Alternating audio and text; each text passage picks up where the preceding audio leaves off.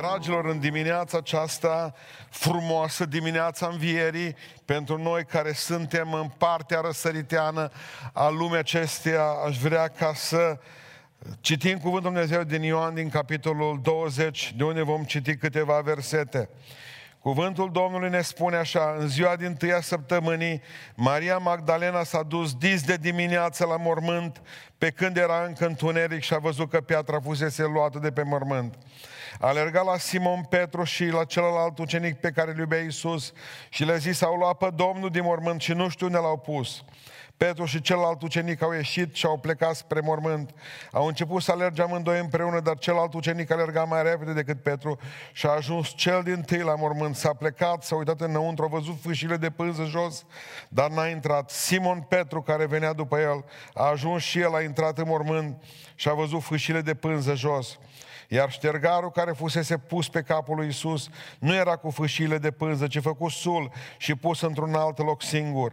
Atunci celălalt ucenic care ajunsese cel din tâi la mormânt a intrat și el și a văzut și a crezut căci tot nu pricepeau că după Scriptură Iisus trebuia să vieze din morți. Apoi ucenicii s-au întors acasă. Dar Maria ședea afară lângă mormânt și plângea. Pe când plângea s-a plecat să se uite mormânt și a văzut doi îngeri îmblăcați în alb care, șezând în locul unde fusese culcat trupul lui Iisus, unul la cap și altul la picioare.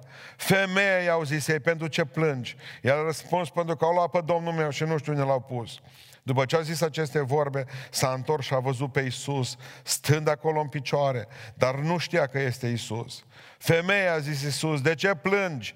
Pe cine cauți? Ea a crezut că e grădinarul și a zis, Domnule, dacă l-ai luat, spune-mi unde l-ai pus și mă voi duce să-l iau. Isus a zis, Marie, ea s-a întors și a zis în evrește, Rabunii, adică învățătorile, nu mă ținea, a zis Iisus, căci încă nu m-am suit la tatăl meu, ci du-te la frații mei și spune-le că mă sui la tatăl meu și tatăl vostru, la Dumnezeu meu și Dumnezeul vostru. Maria Magdalena s-a dus și a vestit ucenicilor că a văzut pe Domnul și că a spus aceste lucruri. Amin. Domnul să binecuvinteze acest cuvânt în inimile noastre. Mă gândeam de dimineață venind la casa Domnului că Nimic din ce era odată de sărbătoare de Paști, aici, în biserica noastră, nu mai este. Am venit până la biserică, la casa Domnului, am venit fără să văd o mașină în oraș. Nu a fost nimeni. Orașul pustiu, pustiu, pustiu. E o primăvară frumoasă, au fost câțiva strop de ploaie de dimineață la noi, au trecut, dar e o primăvară frumoasă pomii plini de flori și încep deja să se scuture și e o atmosferă, e o atmosferă așa de frumos e pământul câteodată. Și mă gândeam că nimic din ceea ce a fost nu mai este astăzi pentru biserica noastră. Era biserica plină, pentru ce, ce vă amintiți, zilele de Paști din biserica noastră. Seara aveam botez mare, toate hotelurile și motelurile de la Pocola și la Chișcău și până la Vașcău erau pline, erau plini de frați veniți din toată țara, era parcare arhiplină, toată lumea venea în haine noi. Acum mă gândesc că dacă mai ține mult paguba asta, o să ajunge să ne crească la toți plete, o să fim ca Beatles și când vor veni din India. Mă gândesc că, mă gândesc că aceste lucruri s-au întâmplat uh, datorită, datorită unui fapt pe care probabil acum începem să-l vedem bine. M-am uitat dimineața când am venit din curte, Bernardo dormea, nu l-am mai trezit, sunt ultimii ani de viață, cam 2 ani, în ultimii 2 ani de viață Bernard mai mult dorm și sunt foarte melancolici. Și mă gândeam că la ca un San Bernard care a salvat odată și uh, avem documentul acesta lui, pe, pe John Eliot. John Eliot, acest scritor, a american stătea prins în zăpadă și la un moment dat i-a venit somnul. În zăpadă să doarme cel mai bine. Ultimul somn. Și povestea el că în momentul în care deja țipise și era o căldură puternică peste el, a venit San Bernardo lui și l-a mușcat. Și l-a scos afară din zăpada aceea și l-a tras după el. Tot totul l-a rănit prin stânci, prin ceea ce a fost și a reușit să-l salveze. Și mă gândeam, acum și mă gândesc în continuare, la faptul că am început să dormim, zicea și Liviu și Adi mai înainte. Vreau să mulțumesc mijlocitorilor care de dimineață de la 9 și jumătate, mijlocitorilor bisericii noastre, s-au rugat Domnul să vă răsplătească lucrarea aceasta frumoasă pe care o faceți și știu că satana e foarte supărat, au fost foarte multe lucrări în săptămâna aceasta care s-au coroborat, cum că diavolul e supărat și că vrea să lovească în noi și că n-are decât pentru că noi știm că Dumnezeu nostru e mai mare decât El și Dumnezeu nostru e victorios și ultimul cuvânt în universul acesta Domnul are, nu diavolul și nu oamenii răi. De aceea suntem convinși că avem biruință în numele Lui Iisus Hristos și mulțumim pentru fiecare fărâmă de rugăciune. Dragilor, uh, am început să țipim, spuneam, și am început să ne prindă uh, somnul ăsta a morții. Și dintr-o dată trebuie ca să ne trezească ceva, să ne muște ceva ca să ieșim din starea aceasta. Mi-am intitulat predica Am oscilat între biserică închisă și mormânt deschis. Am vrut să zic ceva mormânt gol, biserică goală. Mai era mai trist și m-am intrat în depresie și am zis mai bine zic biserică închisă și mormânt deschis. Este, este, vreau să vă vorbesc prima dată despre biserica închisă, să lămurim și problema aceasta cu biserica. Dumneavoastră, nu știu dacă știți, dar nici în al doilea război mondial, bisericile nu au fost închise.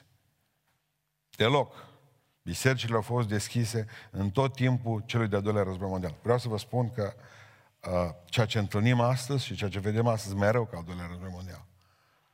Atunci avea un inamic pe care îl vedeai, de care puteai să fugi, care puteai să scapi. Acum nu mai vezi inamicul acela și mult mai periculos. Când au venit teroriștii și au distrus cele două blocuri, dintr-o dată s-au format niște, uh, au venit niște soluții oamenii. Te controlează în aeroport, te scanează, te amprentează. Bun. Și acum dacă spune chip, scapi de boală. Nu. Și dacă îți scanează irisul, scapi de boală. Nu. Și dacă te controlează și îți controlează viața, așa cum ne controlează nouă astăzi, așa cum ne-am pierdut libertate după libertate, Scăpăm de asta? Nu.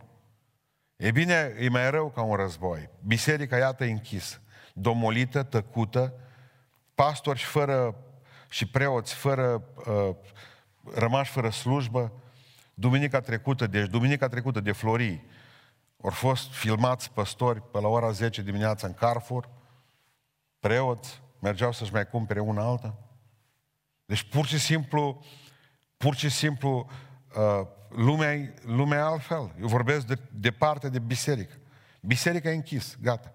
S-a pus lacăt pe ea, ușa bisericii noastre, în clipa când eu predic acum, e închisă. Suntem aici, cumva, între pereți aceștia și bine că nu-i nimeni dintre noi claustrofob. Biserica este închisă și ușa bisericii noastre este închisă. Dar vreau să vă spun că dacă ușa bisericii noastre e închisă, Hristos E ușa mântuirii. Punct. Și asta să nu uitați niciodată. Pentru că prea mult am crezut că mântuirea are de face cu ușa bisericii. De aceea era cât pe ce să îmbolnăvim un popor întreg care voiau să se bulucească noapte din viere ca să prindă ceva de acolo. Vreau să vă spun cu toată dragostea. Hristos e ușa mântuirii. Bisericile pot să aibă ușile închise. Nu, nu uh, vă frământați de asta. Nu știu câtă vreme vor mai avea bisericile ușile închise. Dar cert este că Iisus Hristos, în perioada ușilor închise a bisericilor, El afirmă, așa cum a spus în Ioan 10, Eu sunt ușa. Cei care ați citit uh, cronicile din Narnia, vă mai aduceți aminte, pruncii intrau prin dulap în, în tărâmul acela frumos. Noi în tărâmul frumos propus de Iisus Hristos, intrăm prin ușa care este El, nu prin dulap. Și acolo nu e vorba de un țarc, acolo e vorba nici de un tărâm magic, acolo e vorba de un tărâm pregătit de Domnul Iisus Hristos care a zis, mă duc să vă pregătesc un loc, ca acolo unde sunt eu să fiți și voi. Deci primul lucru la biserici închise, nu vă frământați că ușa bisericii închisă, Iisus Hristos e ușa. Pentru că așa a spus Iisus Hristos, că oile vor intra prin ușa care este El și vor găsi pășune și vor fi binecuvântate. Da, luminile bisericii sunt stinse. Dar Hristos este lumina lumii. Înțeleg am stins din becuri, nu le-am mai aprins pe toate, n-are rost, am pus doar luminile acestea cât să avem, să putem să transmitem slujba spre dumneavoastră. În altă parte, bisericile au luminile complet stinse. Este ca în 3 august 1914, când secretarul de externe a Marii Britanii, uh, Sir Edmund Grey, spunea, când au izbucnit războiul, zice, s-a stins lumina peste toată Europa. Și probabil zice că nu o să mai vedem aprins în timpul generației noastre. Câteva zile mai târziu, Anglia avea să declare război Germaniei și adevărul că nu s-a mai aprins lumina în timpul generației lor. Pentru că după ce a trecut primul război mondial, o venit al doilea război mondial. Dragilor, eu nu știu când se va mai aprinde lumina, luminile bisericilor, să fie iară biserica în sărbătoare. Nu știu, pentru că am o temere. Și am să vă spun această temere în numele lui Isus Hristos, pentru că știu că sunteți oameni care veți birui uh, ceea ce vă spun acum, pentru că veți avea putere să mergeți mai departe. COVID-19 sau 19 COVID-uri ne așteaptă. Să nu cumva să credeți dumneavoastră că sunteți pe pământ și că pământul acesta poate să se albească într-o zi. Nu știu dacă stratul de ozon se simte mai vesel acum, că multe dintre lucruri nu se mai fac și nu mai poluare. Dar am strane senzație că trebuie să ne pregătim de un război lung. Cât ține viața noastră trupească și cât ține viața noastră spirituală. Pentru că niciodată satana nu-și va lua concediu. Și satana lucrează în așa fel încât noi să rămânem fără bucurie, noi să rămânem fără lumină, noi să rămânem fără ușe uh, deschisă, noi să rămânem fără pacea lui Hristos care este noi. Să nu vă pierdeți. Pentru că n-aș vrea ca să fiți demoralizați după ce vă veți bucura până în iulie, august, septembrie că a scăpat de boala aceasta și că avem dreptul să mergem iarăși la școală, avem dreptul să mergem iarăși uh, pe stradă, avem dreptul ca să stăm toți împreună și să vedem biserica noastră plină. Ascultați-mă, nu va dura mult și iar va veni ceva nou. Pentru că deja omenirea a intrat puternic cu capul înainte, istoria omenirii a intrat puternic cu capul în Apocalipsa. No, toate lucrurile pe care le trăim nu fac altceva decât să grăbească venirea Domnului nostru Isus Hristos. Vreau să înțelegeți că nu știu dacă oamenii care au fost în bisericile noastre vor mai reveni toți înapoi. Pentru că multora dintre ei o să le convină starea aceasta de duminici în care uh, pot să facă ce vor, sau să doarmă mai mult, sau să joace table cu vecinii de bloc. S-ar putea ca până la urmă să le placă să nu mai vină. Dar sunt convins 100% că în această cernere, triere care există, de oameni care nu o să mai vină la biserică, o să vină alții în locul lor, care erau deja, nu erau în pole position, erau mai în spate puțin, dar oameni care au înțeles că cei din urmă vor fi cei din tâi.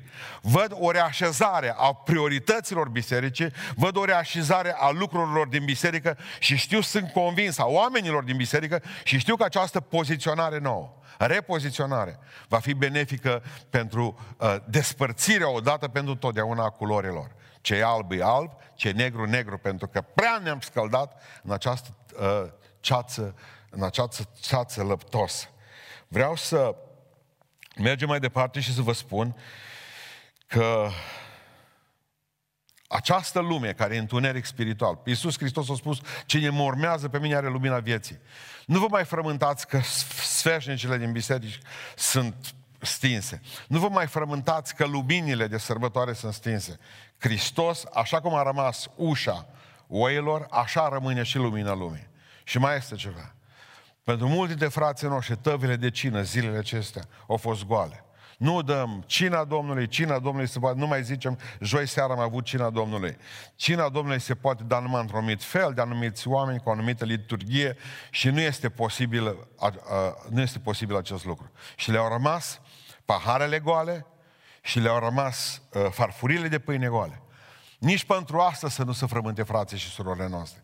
Că dacă paharele, dacă vinul a, a rămas nefolosit, Iisus Hristos are un sânge și sângele Lui și astăzi iartă păcate.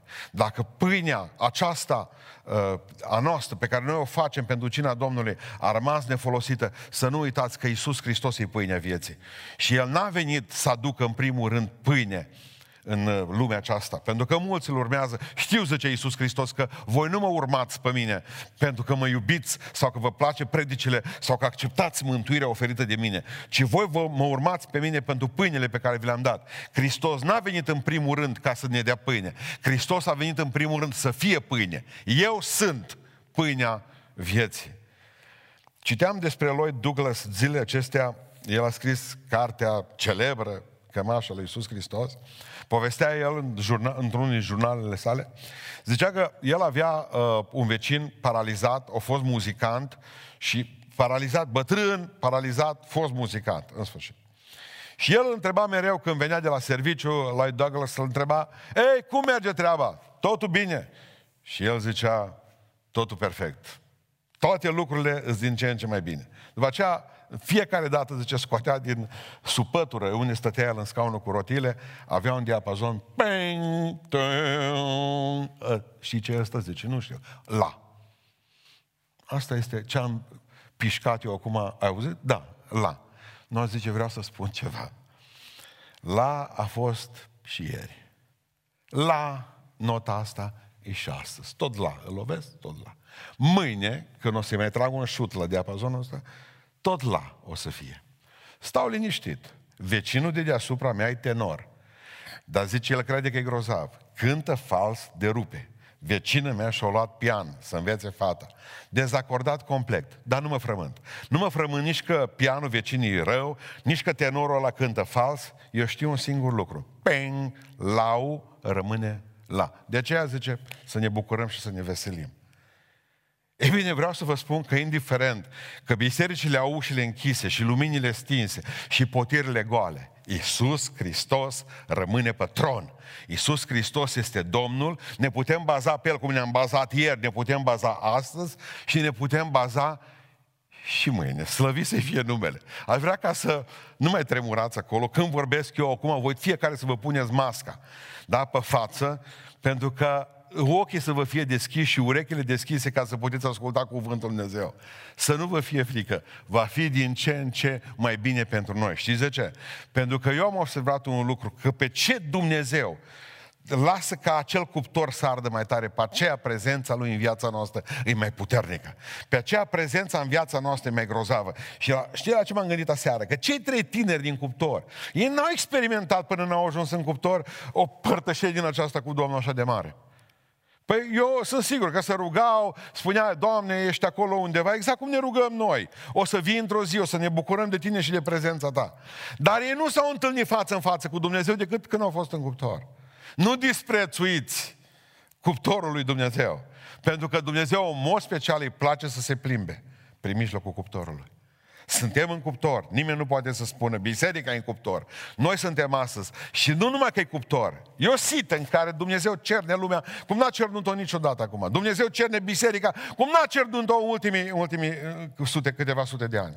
Dragilor, biserica este închisă. Biserica este închisă. Dar partea a doua a predicii mele vorbește despre faptul că mormântul Domnului nostru este deschis slăvit să-i fie numele. Și dacă mormântul Domnului e deschis, avem trei lucruri mari despre care vreau să vă vorbesc astăzi. Și primul dintre ele, dacă mormântul lui e deschis și mormântul lui e gol, înseamnă că păcatele mele sunt iertate. Înseamnă că păcatele mele și ale tale sunt iertate. Să vă spun ce experiență am avut. Săptămâna aceasta și săptămânile care au trecut, am, am înțeles un lucru foarte mare, că jumătate aproape din cei care sunteți împreună cu noi, uh, aproximativ 100 de mii de oameni în online, pentru că avem frați încă ce se strâng câte 10, câte 8, câte 7, câte 5, câte 4, în sfârșit. Dar jumătate dintre cei care ne privesc online nu sunt protestanți, neoprotestanți. Aproape jumătate proveniți din bisericile istorice, din Biserica Ortodoxă, din Biserica Catolică, sunteți reformați și noi, ne bine, noi suntem fericiți că putem să vă slujim împreună. Vreau să spun câteva lucruri și să ne mă înțelegeți foarte bine. Când vorbesc și când vă predic Evanghelia, să nu cumva să aveți impresia că datorită formării noastre de neoprotestanți vă spun aceste lucruri. Vreau să vă predic exact ceea ce este scris în Biblie. Uitați cine vă vorbește. Adânciți-vă uh, în cuvântul lui Dumnezeu, luați-vă o Biblie și cercetați ca ceea ce vă spun eu să fie în concordanță cu ceea ce aveți dumneavoastră în Biblie. Când dumneavoastră găsiți că ceea ce vă spunem de aici nu este în concordanță cu Biblia, opriți netul. Să mergeți și migrați spre o altă biserică online. Sau spre faceți cu totul altceva. Ce credeți dumneavoastră? Deci vreau să înțelegeți asta și acum putem să mergem mai departe. Fără subiectivism. Suntem obiectivi, dar avem cuvântul Lui Dumnezeu ca prioritate. Pentru că Isus Hristos e viu și pentru că mormântul Lui este deschis, noi astăzi avem păcatele iertate. Toți ne-am dorit. Nu există om de aici. De aici, de acolo, de la dumneavoastră. Nu există om care să nu-și dorească, dacă ar putea să intre înapoi în trecut și să șteargă ceva de acolo. Să dea un delete. Să arunce în coșul de gunoi și apoi să golească și coșul de gunoi. Din păcate nu se mai poate. Ce ai omorât, omorât rămâne. Cuvântul care l-ai spus, l-ai spus. A plecat, a rănit ca o săgeată de foc. Ce n-ai ajutat astăzi, ce n-ai vorbit astăzi, ce n-ai făcut astăzi, cele mai multe lucruri în viață nu se mai pot recupera. Și eu știu că dacă am putea să dăm ceasul înapoi, am zice, să nu mai facem păcatele care le-am făcut. Măi, dacă, of, dacă aș mai fi odată tânăr. O, de ce nu m-am pocăit mai devreme? Că dacă m-aș fi pocăit mai devreme, n-aș fi trăit sau n aș fi făcut cu totul altceva lucrurile. Nu se mai poate. Plecați de acolo. Plecați de la ideile acestea. Nu puteți să... De aceea au câștigat și acele uh, secte care au pro, uh, promovat mereu faptul că dacă ratăm viața aceasta ca pe internet, că în jocurile astea copiilor uh, mai facem rost de alta și vedem în cealaltă dacă nu putem să o îndreptăm pe cea din spate. Opriți-vă. Fiecare viață se ratează personal, dacă e la odică. Dragilor, amintiri dureroase, insomnii pentru mulți, frica de pedeapsa iadului, Dumnezeu nu mă mai poate ierta, Dumnezeu e slab, uite, sau păcatele mele sunt prea mari, pentru că fie că îl fac pe Dumnezeu neputincios, fie că mă fac pe mine prea păcătos, dar rezultatul e același. Cine ne mai poate sau ne poate ierta Dumnezeu păcatele acestea? De atâtea ori, de, atât, de atâtea ori îmi spun oamenii, uite, pastore, ce problemă am? Și zic, Dumnezeu poate să ierte. Stai puțin, stai, stai, stai. Pe alții, dar nu pe mine. Nu există descurajare mai mare. Nu există durere mai mare decât să ne dăm seama că Dumnezeu e neputincios în fața păcatului nostru. Asta dovedește că tu încă ai un mormânt încuiat. Tu ai un mormânt închis. Înseamnă că Dumnezeu tău e încă în pământ. Pentru că numai un Dumnezeu viu, spuneam de dimineață, poate da asigurări eterne. Dacă crezi că Isus Hristos este viu, atunci te rog, migrează spre Scriptură și ascultă ce spune în Coloseni, în capitolul 2. Pe voi care erați odată morți, și eram odată morți, în greșelile voastre. Și în firea noastră, voastră, netăiată împrejur, fire, firea aceea rea, Dumnezeu v-a adus la viață. Observați că eram și noi morți. Hristos a murit, și noi eram morți în păcatele noastre, dar spune cuvântul Dumnezeu și v-a adus la viață Hristos împreună cu El, după ce ne-a iertat toate greșelile noastre, toate păcatele noastre. Asta spune în Coloseni, în capitolul 2. Deci Hristos când ne-a înviat pe noi de la viața asta, de la moarte, spre viața nouă în El, înainte de aceasta spune cuvântul Dumnezeu că ne-a iertat toate nu bucăți din ele, nu ale făcute numai neștiință, numai acele făcute din o, o misiune, ci toate. Pentru că în Romani 8 spune cuvântul Dumnezeu, acum dar, datorită faptului că Iisus Hristos, Domnul, v-a iertat toate păcatele, nu mai există nicio osândire în cei care cred și sunt în Iisus Hristos. Indiferent cine vine și spune, băi, tu să taci din gură. Înseamnă că acel om care spune acel lucru este întruchiparea diavolului, este diavolul materializat. Pentru că Iisus Hristos ți-a iertat păcatele și trebuie să trăiești încă ai un Dumnezeu viu care ți-a iertat păcatele și te-a pus într-o poziție puternică. În Hristos. Tu astăzi nu mai ești în cel rău, nu mai zaci în cel rău, ci ești în Iisus Hristos. Ce bucură-te. Hristos e viu, înseamnă că păcatele tale sunt iertate. Vedeți? Aici este și o parte pe care trebuie să ne o facem noi. Și primul lucru pe care trebuie să-l faci, uitându-ne la textul de astăzi, atunci când trebuie să fii sigur că Dumnezeu a făcut o minune mare cu tine, primul lucru pe care trebuie să-l faci este să te duci înapoi la locul în care l-ai îngropat pe Hristos. Vedeți ce au făcut femeile? L-au îngropat pe Iisus Hristos aici și o, asta a fost vineri seara, cu Iosif din Arimatea, au plecat acasă, abia au așteptat să se termine sabatul, dezamăgite de toate, de tot ce s-a întâmplat, au venit dis de dimineață, duminică, să-l ungă, să termine ce au început vineri seara, când începea sabatul. Spune cuvântul lui Dumnezeu că s-au dus exact la mormântul acela. Ce vreau să spun aici? Prin nevegherea mea și nevegherea ta, prin trăirea mea murdară și păcătosă, noi l-am îngropat pe Iisus Hristos. Foarte mulți dintre noi ne-am pierdut pacea, ne-am pierdut dragostea, ne-am pierdut puterea de a lupta. Duhul Lui Dumnezeu s-a depărtat de noi și vrem ca să începem o nouă viață cu Hristos, dar nu mai știm de unde. Știți de unde trebuie să începeți? De acolo de unde l-ați îngropat. Și dumneavoastră știți și fiecare l-a îngropat pe Hristos într-un anumit fel, sub un anumit lucru. Poate sub anumită lăcomie, poate l-ați îngropat sub răutate, sub neiertare, sub pornografie, sub o sticlă de pălincă, l-ați îngropat pe Iisus Hristos, e du-te înapoi acolo. Pentru că trebuie să începi de undeva pocăința. Și pocăința trebuie începută de acolo de unde l-ai îngropat pe Hristos. Acolo să te duci. Pentru că degeaba vii și vrei ca de astăzi Dumnezeu să facă minuni în viața ta dacă tu n-ai cercetat încă locul acela rău. Al doilea lucru pe care vreau să spun, că trebuie să-l faci atunci când ești un om păcătos. Și ești un om păcătos și sunt un om păcătos și vreau să mă întorc la Dumnezeu și vreau să mă pocăiesc și vreau să schimb viața total.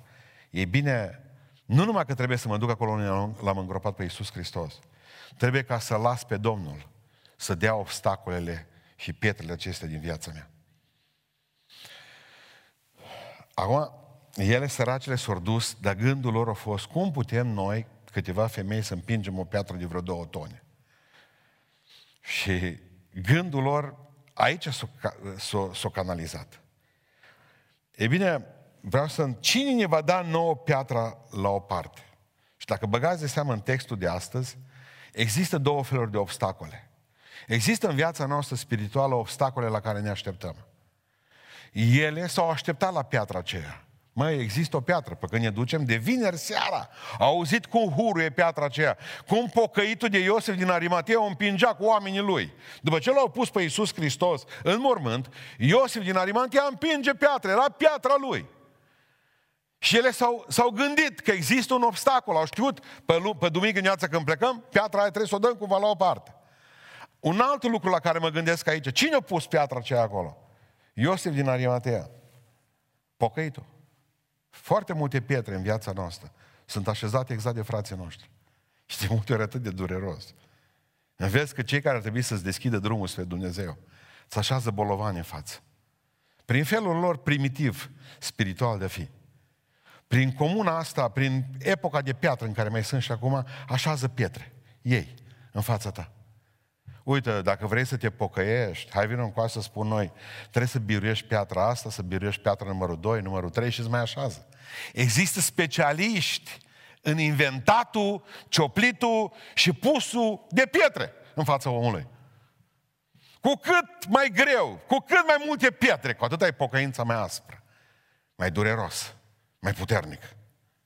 Mi-a arătat cineva o fetiță zilele acestea cu batic pe cap, avea o trei ani de zile, patru, nu știu cât era, o zis, uite, zice, femeile trebuie toate, predica acum fata, trei ani, trebuie să zice, de aceea au venit nenorocirea peste România, pentru că nu mai au surorile batic pe cap, zice, și umblă în pantaloni. Și au zis, ce părere ai? Și am zis, uite un fariseu micuț. Asta e părerea mea. Ar trebui să facem un film cu ea și peste 18 ani să vedem. Cât mai multe pietre. Adevărul că atunci când suntem în Hristos, trebuie să trăim altfel. Altfel decât lumea. Și dumneata știi cel mai bine decât mine că nu există mai mare sport și mai urât decât să ajezi pietre în fața altora. Sarcini pe care nici voi și nici bătrânii voștri nu le-au putut purta. Pietre pe care nu le-au putut da nici la o parte, dar le-au inventat. Pentru că nu e așa un sport frumos să inventezi pietre Exact cum eram odată cu, parcă mai spus-o, cu fratele păstor Jula, jos pe 22 decembrie la o cununie. Știți dumneavoastră ce este un solar? Solarul este o amestec de țeavă și de, uh, de, de uh, folie, în care după aceea, mai ales vara, este un fel de repetiție pentru iad. Știu că am lucrat în ele. Uh, era așa, era în biserica noastră atmosfera. Nu funcționa nici aer condiționat, nimic. Aveam o cununie. Mireasa, nu mai vorbesc, cursese valuri uh, totul de pe ea. Nu mai exista nici tencuială. Există momente în care se duce și asta. Bun. Eu eram în cămașă, predicam, el tot din minut în minut, celălalt pastor era împreună. Cine m-a pus oare? Mă uitam la el, avea o haină ferbeania. Deci se auzea, ieșea uh, fum din el, urechi, din tot, aburi. Parcă era saună, cuptor de la saună. Cine m-a pus? Oare? Ce? Din când în când, cine m-a fi pus? M-am dus și am zis, ce? Cine te-a pus? Zice, nu m-a legat nimeni, eu m-am legat. Am zis, Doamne, eu predic numai în haină la Amvon. Deci omul cea mai gravă pre- piatră, nu e care ți-o pune Iosif din Arimatea. Prima dată ar fi bine să spună pietrele cei din lume. Mă, ăștia specialiști, cu asta se ocupă. Pe aceea există totuși ceva mai pervers, să-ți o pună frații, Iosif din Arimatea, să spună o piatră în fața pocăinței tale. Să-L găsești pe Iisus Hristos cel viu. Cea mai dureroasă este cea care ți-o așezi singur. Tu ți-o așezi tomuț. Că Iosif o așezat-o, dar nu a mutat-o el. Lasă că sunt femeile. Oricum zice, poate să arate fiecare dintre ele ca Xena mai târziu, dacă împing mult pe piatra asta. Parcă se bucură pe undeva pocăiții, că e greu. E, vreau să înțelegeți că marea noastră problemă este cum putem noi să dăm piatra aceea? Îs obstacole, astea sunt cunoscute, dar există și obstacole neașteptate. Ele nu s-au gândit de garda romană. Ele știu doar de o piatră, dar între timp Preoții s-au dus la Pilat și au spus, Pilat, fă ceva acum acolo, pune o gardă că ăștia mâine, poi mâine fură pr- trupul. Și pe când s-au dus ele, nu numai că era o piatră, era și un sigiliu. Asta a fost neașteptat. În al doilea rând, era și o gardă romană acolo, toți bărbați sănătoși. Există obstacole în viața noastră neașteptate, care apar dintr-o dată. Există obstacole la care te aștept. Să zicem, domnule, vreau să mă pocăiesc, fumez un pachet de țigări pe zi, dar ăla știi. E o piatră zdravănă. Minciuna, răutatea, furtul, eu știu, legăturile pe care le ai. Bun, de ale știi. Bun, marea noastră problemă este că noi încercăm să dăm noi pietrele la o parte. Și atunci ce zicem? Uite, și noi păstorii vă încurajăm să faceți de multe ori, să dați voi pietrele la o parte. Trebuie să te lași de țigări. Trebuie să te lași de băutură, de înjurătură. Noi spunem. Asta e lista. Și noi te încurajăm, duce și dă piatra la o parte. Iisus Hristos zice, greșit. Și voi greșiți și omul greșit.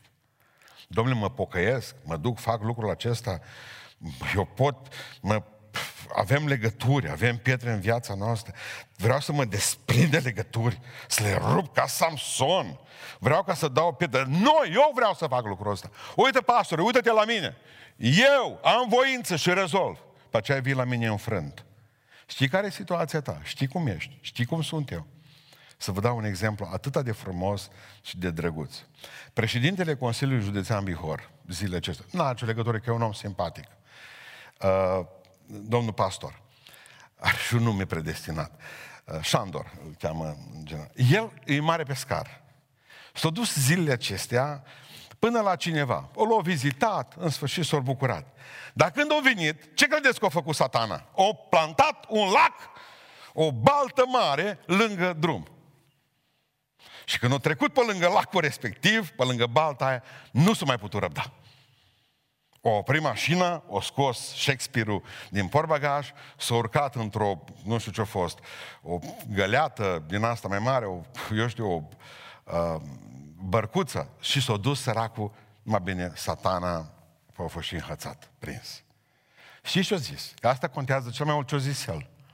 Zice, recunosc că am făcut o greșeală, o plăti și amenda, o plăti și încă o jumătate de amendă în plus, o da bani la săraci, o făcut tot ce... și și-a cerut scuze, și în ungurește, și în românește. Dar au zis un lucru mare.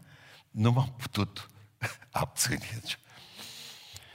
Deci când au văzut lacul și pești, înotau toți pești așa frumos, pe spate, nu au văzut știuci, bibani, toți să strânsească acolo, parcă era pescuirea minunată. El, ce nu m-am putut abține. Ei, asta e situația unei întregi omeniri. De numai președintele Consiliului Județean. Fiecare are lacul lui și piatra lui și mă, nu mă pot abține. Nu o să te poți lăsa de păcat niciodată. Pentru că păcatul e o piatră și prea grea pentru tine. Hristos îți iartă păcatele. Pentru că e viu, El te desleagă. Hristos ridică piatra de pe tine. Hristos îți rupe legăturile. Domnul poate să facă lucrul acesta. Dar pastore nu știu cum. Vreau să răspund unei doamne care are mercerea a treia oară să trimite o carte de rugăciuni. Doamnă, vă rog să mă credeți că abia aștept să deschidă toate cămări să vă cumpăr una de aici de la noi, de la Patriarhie, dacă nu aveți de la, vă rog să de la parohie. Uh, vă cumpăr una.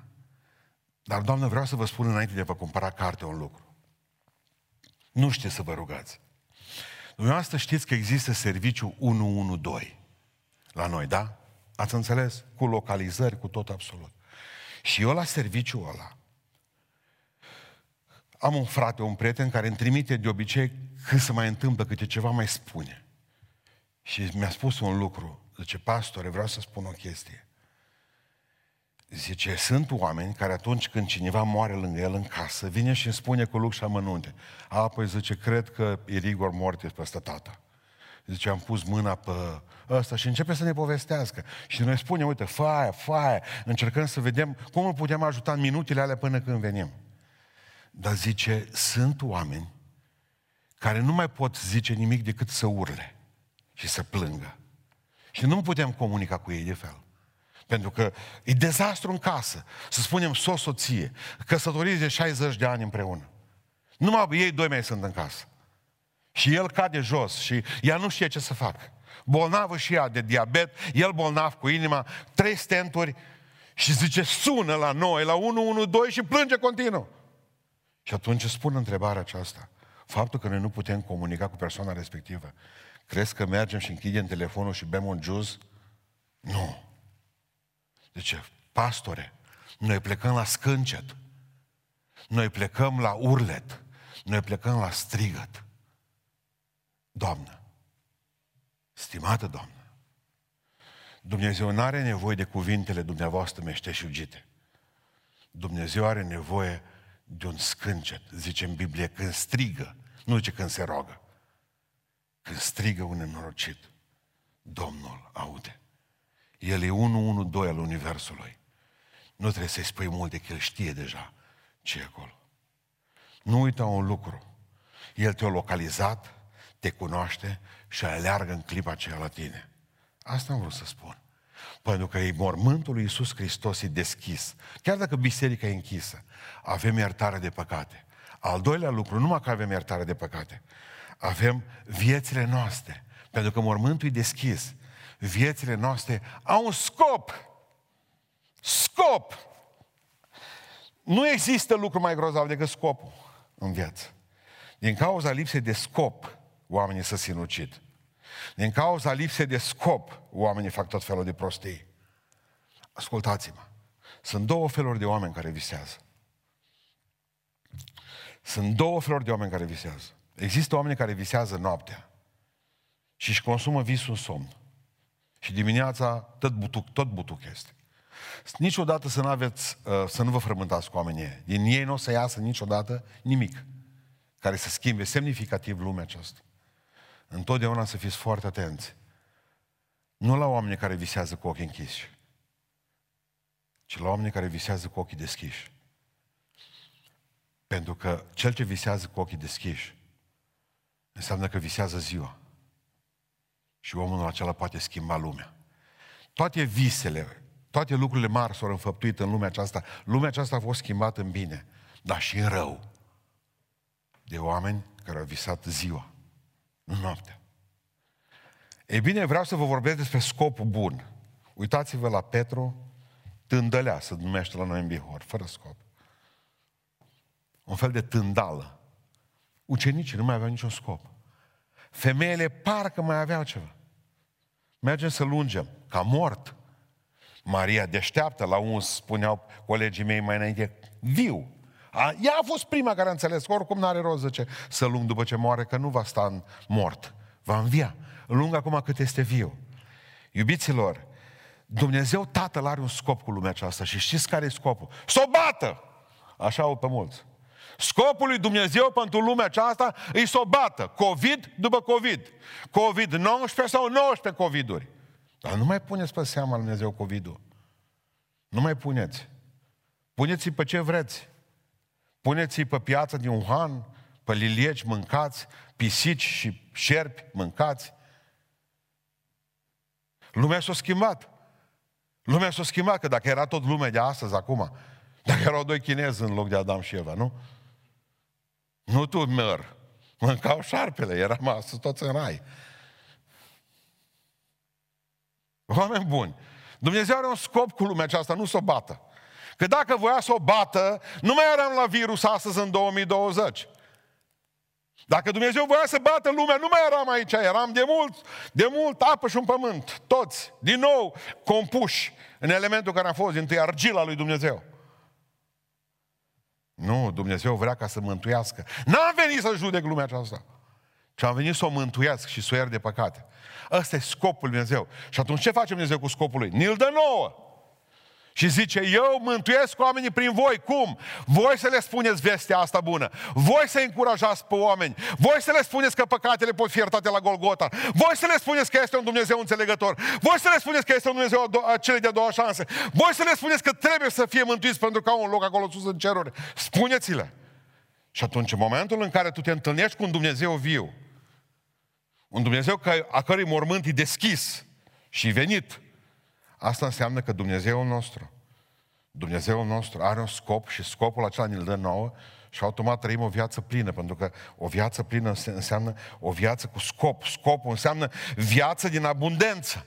Lumea zice, dacă vrei ca să fii fericit în viață, trebuie să ai casă, trebuie să ai mașină, trebuie să ai telefonul ultim, trebuie să te cunoască toată lumea, trebuie ca să apar de foarte multe ori pe sticlă și să ai miliarde de urmăritori și milioane și să faci ceva acolo. Dumnezeu zice, nu e așa. Uitați-vă, pentru că și Solomon a zis, uite, vreau ca să fiu fericit. Și zice Solomon, a, mi-am veselit sufletul și trupul cu vin, am avut femei, am avut case, am avut uh, palate, am avut tot ce mi-au vrut. Și pe aceea, asta e filozofie de ratat până la urmă. Și pe aceea mi-am urât și rodul muncii mele de sub soare. De aici se colectează oameni care după aceea să bagă cu capul în droguri și sar de pe bloc. De aici. Dintre oamenii ăștia care cred că viața are sens prin ansuși. Adică să mănânc și să bem că mâine muri. Dragilor, scopul înseamnă, știți care e scopul nostru? Ca să facem voia lui Dumnezeu, pentru că noi suntem mâna întinsă lui Dumnezeu. Noi suntem gura lui Dumnezeu. Și în momentul ăla în care tu vorbești altuia despre Isus Hristos și omul ăla e scos afară din păcatul lui, Dumnezeu are, are deja un scop cu tine și tu ai o viață împlinită. Dacă tu, de exemplu, poți să faci un bine, dacă tu poți să faci un bine și ajuți un om, este o viață cu scop, uită-te în ochii mei, numai accidental faci depresii. Dacă ești un om care ai scop în viață, de obicei oamenii depresivi, anxioși, înfricoșați, oamenii care stau acum la ora asta sub plapumă și ascultă cuvântul meu, nu pot privi de gros. Uh, oamenii aceștia sunt oameni care nu au o viață cu scop. De aceea faceți-vă rost de un mormânt deschis.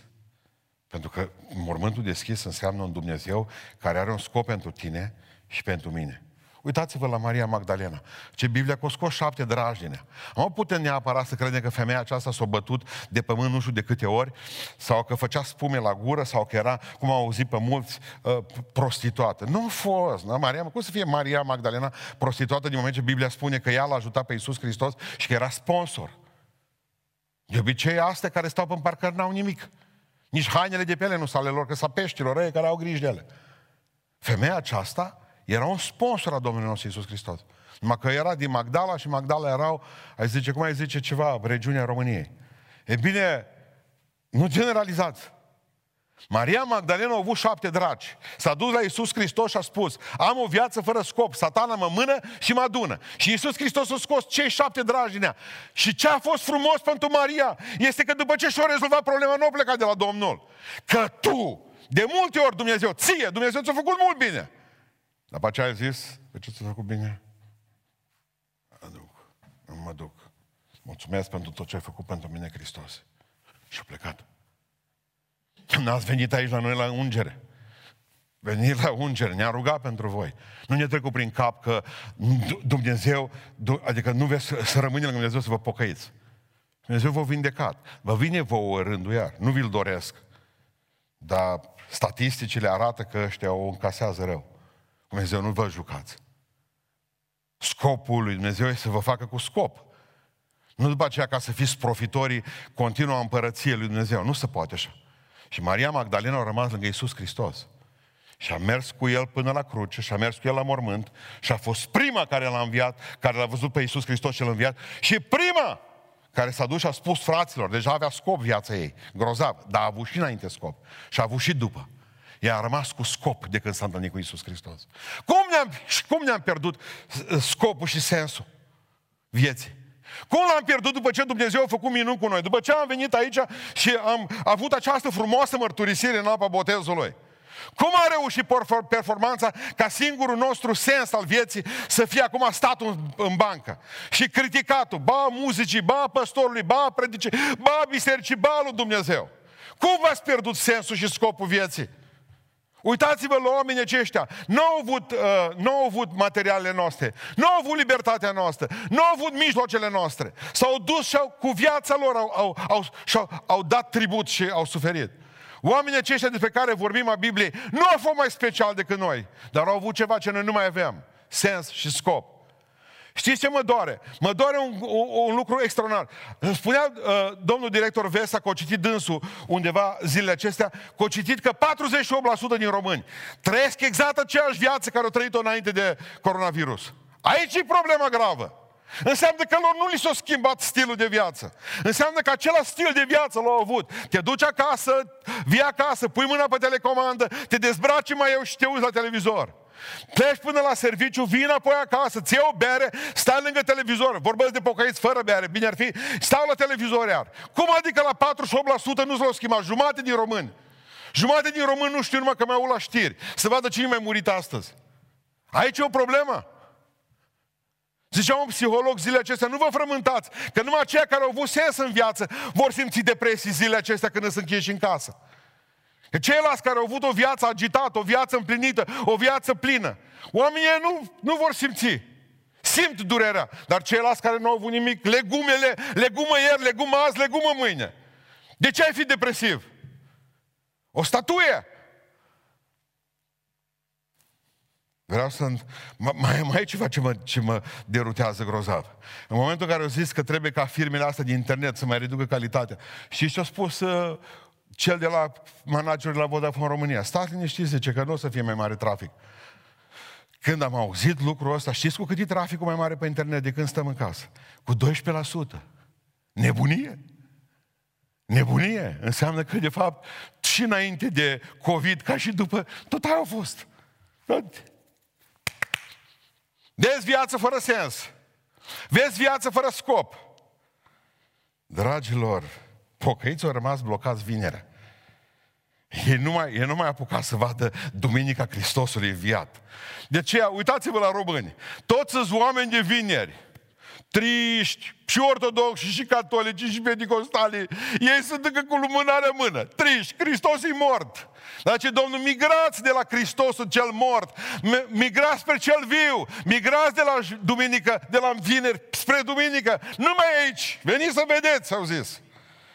Nu, nu ne ducem, pentru că până la urmă trebuie ca să, să, să înțelegem că Paștele nu trebuie să ne prindă în genunchi în fața unui Hristos mort ci în picioare, în fața unui Hristos înviat în vecii vecilor. Asta e sărbătoarea adevărată. Să faceți bine din orice fărâmă de, de, din orice fărâmă de timp. Vrea ca să mă apropiu de încheiere și să vă spun ce înseamnă viață cu scop pentru noi, pentru, pentru anumiți oameni. Înseamnă că uh, putem la astăzi, în clipa aceasta, să înțelegem mai bine oamenii. Săptămâna aceasta am avut timp de două zile și jumătate am avut un, uh, o strângere pentru spitalul din Beiuș, am vrut să cumpărăm un uh, ventilator, am vorbit cu frații, cu surorile din țară, în cei care vor să ne ajute și să facă bine și au făcut mai mult decât bine. 35.000 de euro s-au strâns în două zile și jumătate. Mulțumim, am vorbit cu domnul doctor, domnul director a spus că mai trebuie să mai cumpărăm pe lângă ventilator zilele acestea și niște chestii cu camere video, că să poată să bage nu știu ce tuburi, mi-a explicat, m-am speriat, am zis, faceți ce gândiți, sunt banii dumneavoastră spitalului. Oamenii au dăruit din toată lumea, din Noua Zeelandă, din Australia, din... În sfârșit, ascultați acum cine a dăruit zilele acestea și ce scrisoare am primit. Da, vă citesc direct că citită să fie bine. Bună seara, o cheamă Ileana. Bună seara, vreau să donez și eu, dar nu pot prin, prin bancă, că nu am cont bancar. Pot să donez doar prin mandat poștal.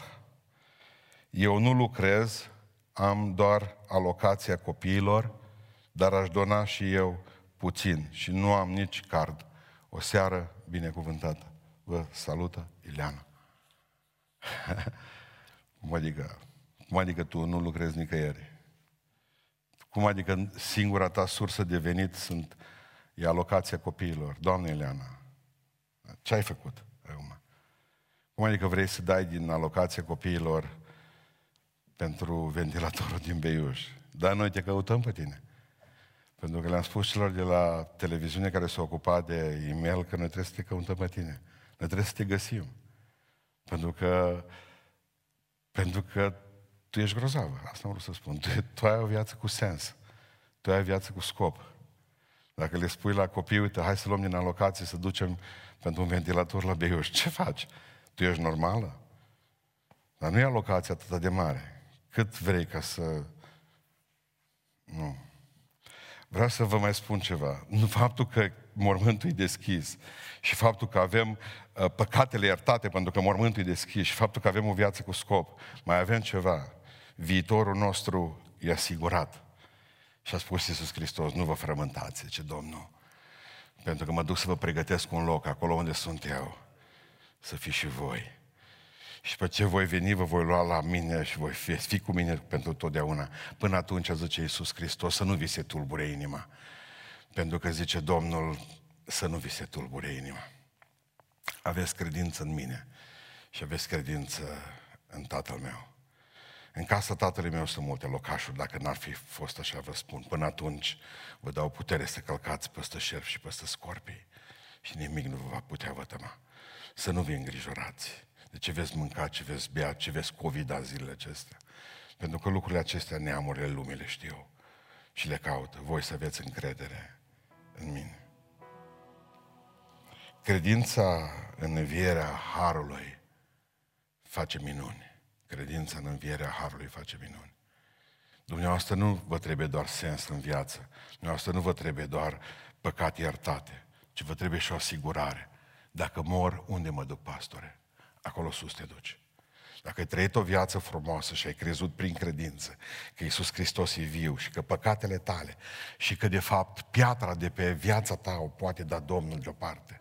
Dacă ai crezut în dimineața aceasta că Iisus Hristos ți-a făcut bine și îți poate face bine și crezi în dimineața aceasta că El este Domnul vieții tale, spune doar atât Lui. Tată Ceresc, vin înaintea ta și îți mulțumesc. Pentru că nu numai că am păcatele iertate, și o viață cu sens și cu scop. Și am și un loc acolo sus în ceruri. Când s-a convertit un musulman, au sărit toți pe el. Și l-au întrebat oamenii de bine, de ce te-ai convertit la noi, la creștinism? Și el a spus așa, ceea ce le-am spus și prietenilor mei musulmani. Dacă ai merge pe un drum lung, zicea musulmanul acesta, și la un moment dat ai vedea că se bifurcă drumul în două direcții. Și ai vedea doi oameni stând la intersecție. Unul mort și unul viu. Pe cine ai întreba pe ce drum să te duci? Mortul sau viu? Și toți au zis, pe viu, normal. Zice, până acum am urmat un Dumnezeu mort. Ca să pot merge mai departe, am nevoie ca cineva viu să-mi spună drumul.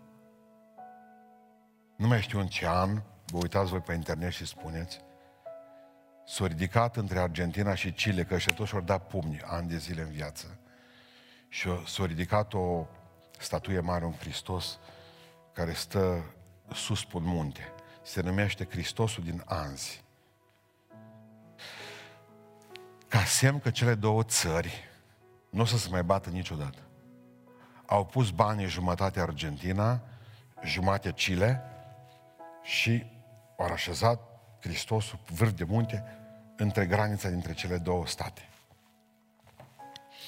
Tot a fost bine până la vreo două săptămâni de zile, după ce au ridicat statuia acolo și au sărbătorit și a fost fain, până când și-au dat seama că de fapt Hristosul stătea cu fața cât Argentina, pricepeți și cu spatele cătăcile. Scandal! Scandal! Certați! Cât bagi să izbucnească războiul? Doar am pus banii jumătate-jumătate. Frățește! Știți cine a salvat? Un ziarist. O zis că tăcilieni, ziarist cilian, nu argentinian, o zis, fiți bucuroși, fraților, zice, că Iisus Hristos stă cu fața la argentinieni. Ăștia trebuie să trăiască o viață mult mai sfântă acum, că îi vede. Noi, zice, putem fi mai relaxați. Ascultați-mă. Știți ce părere aveți dumneavoastră zilele acestea?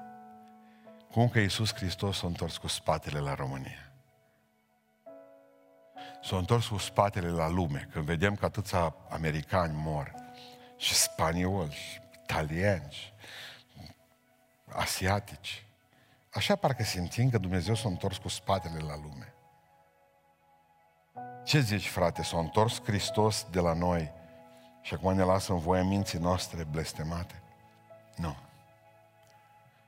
Spre deosebire de cilieni și argentinieni, Dumnezeu s-a întors cu fața la lume. Pentru ca cine vrea să se pocăiască, să poată face. El cheamă întreaga lume să trăiască frumos. Și pe mine și pe tine. El vrea să spună ochii mei și dacă a stat cu spatele, peste tot. Pentru că ce n-au știut nici cilianii, nici argentinianii, este că Dumnezeu e omniprezent și zice în Biblie că ochii lui sunt ca parafocului pe dinainte și pe dinapoi, vede. Dumnezeu nu are nevoie de opoziție. Dumnezeu e Dumnezeu. El nu s-a întors niciodată, de șase mii de ani de când există om, Dumnezeu nu s-a întors niciodată cu spatele la lumea aceasta, deși trebuia să o facă de mult. Dumnezeu e tot cu fața spre noi. Numai că plânge. Numai că de multe ori ține ochii închiși. Pentru că Dumnezeu vrea să mântuiască viața mea și viața ta. Ce ai zice tu acum de Sfintele Sărbători de Paști? Să auzim, să auzi că Iisus Hristos te-a iertat, ți-a dat sens vieții și ți-a asigurat un loc în cer. Ce ai zice de asta?